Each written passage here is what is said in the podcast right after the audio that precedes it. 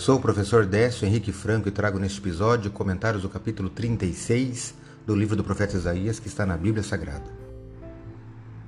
Este podcast segue o projeto Revivados por Sua Palavra, da leitura diária de um capítulo da Palavra de Deus. Me acompanhe aqui, onde iremos ler toda a Bíblia. O profeta Isaías foi chamado na sua juventude para o ofício de profeta e seu ministério durou por pelo menos 60 anos.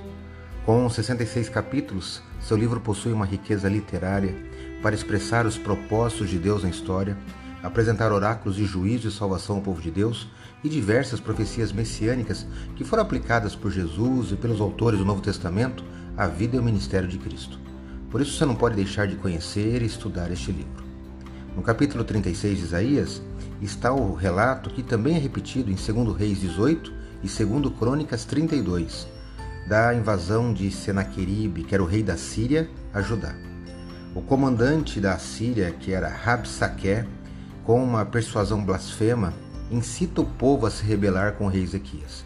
Eu destaco o versículo 21, no finalzinho do capítulo, que eu leio na Bíblia Nova Almeida atualizada, falando aqui do povo hebreu.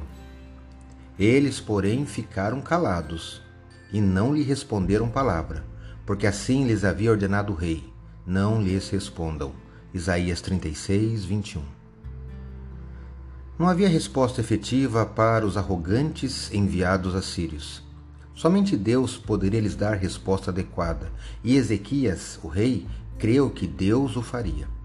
Nada que os enviados hebreus pudessem ter dito teria feito com que Senaqueribe desistisse de seu objetivo, que era atacar e destruir Jerusalém.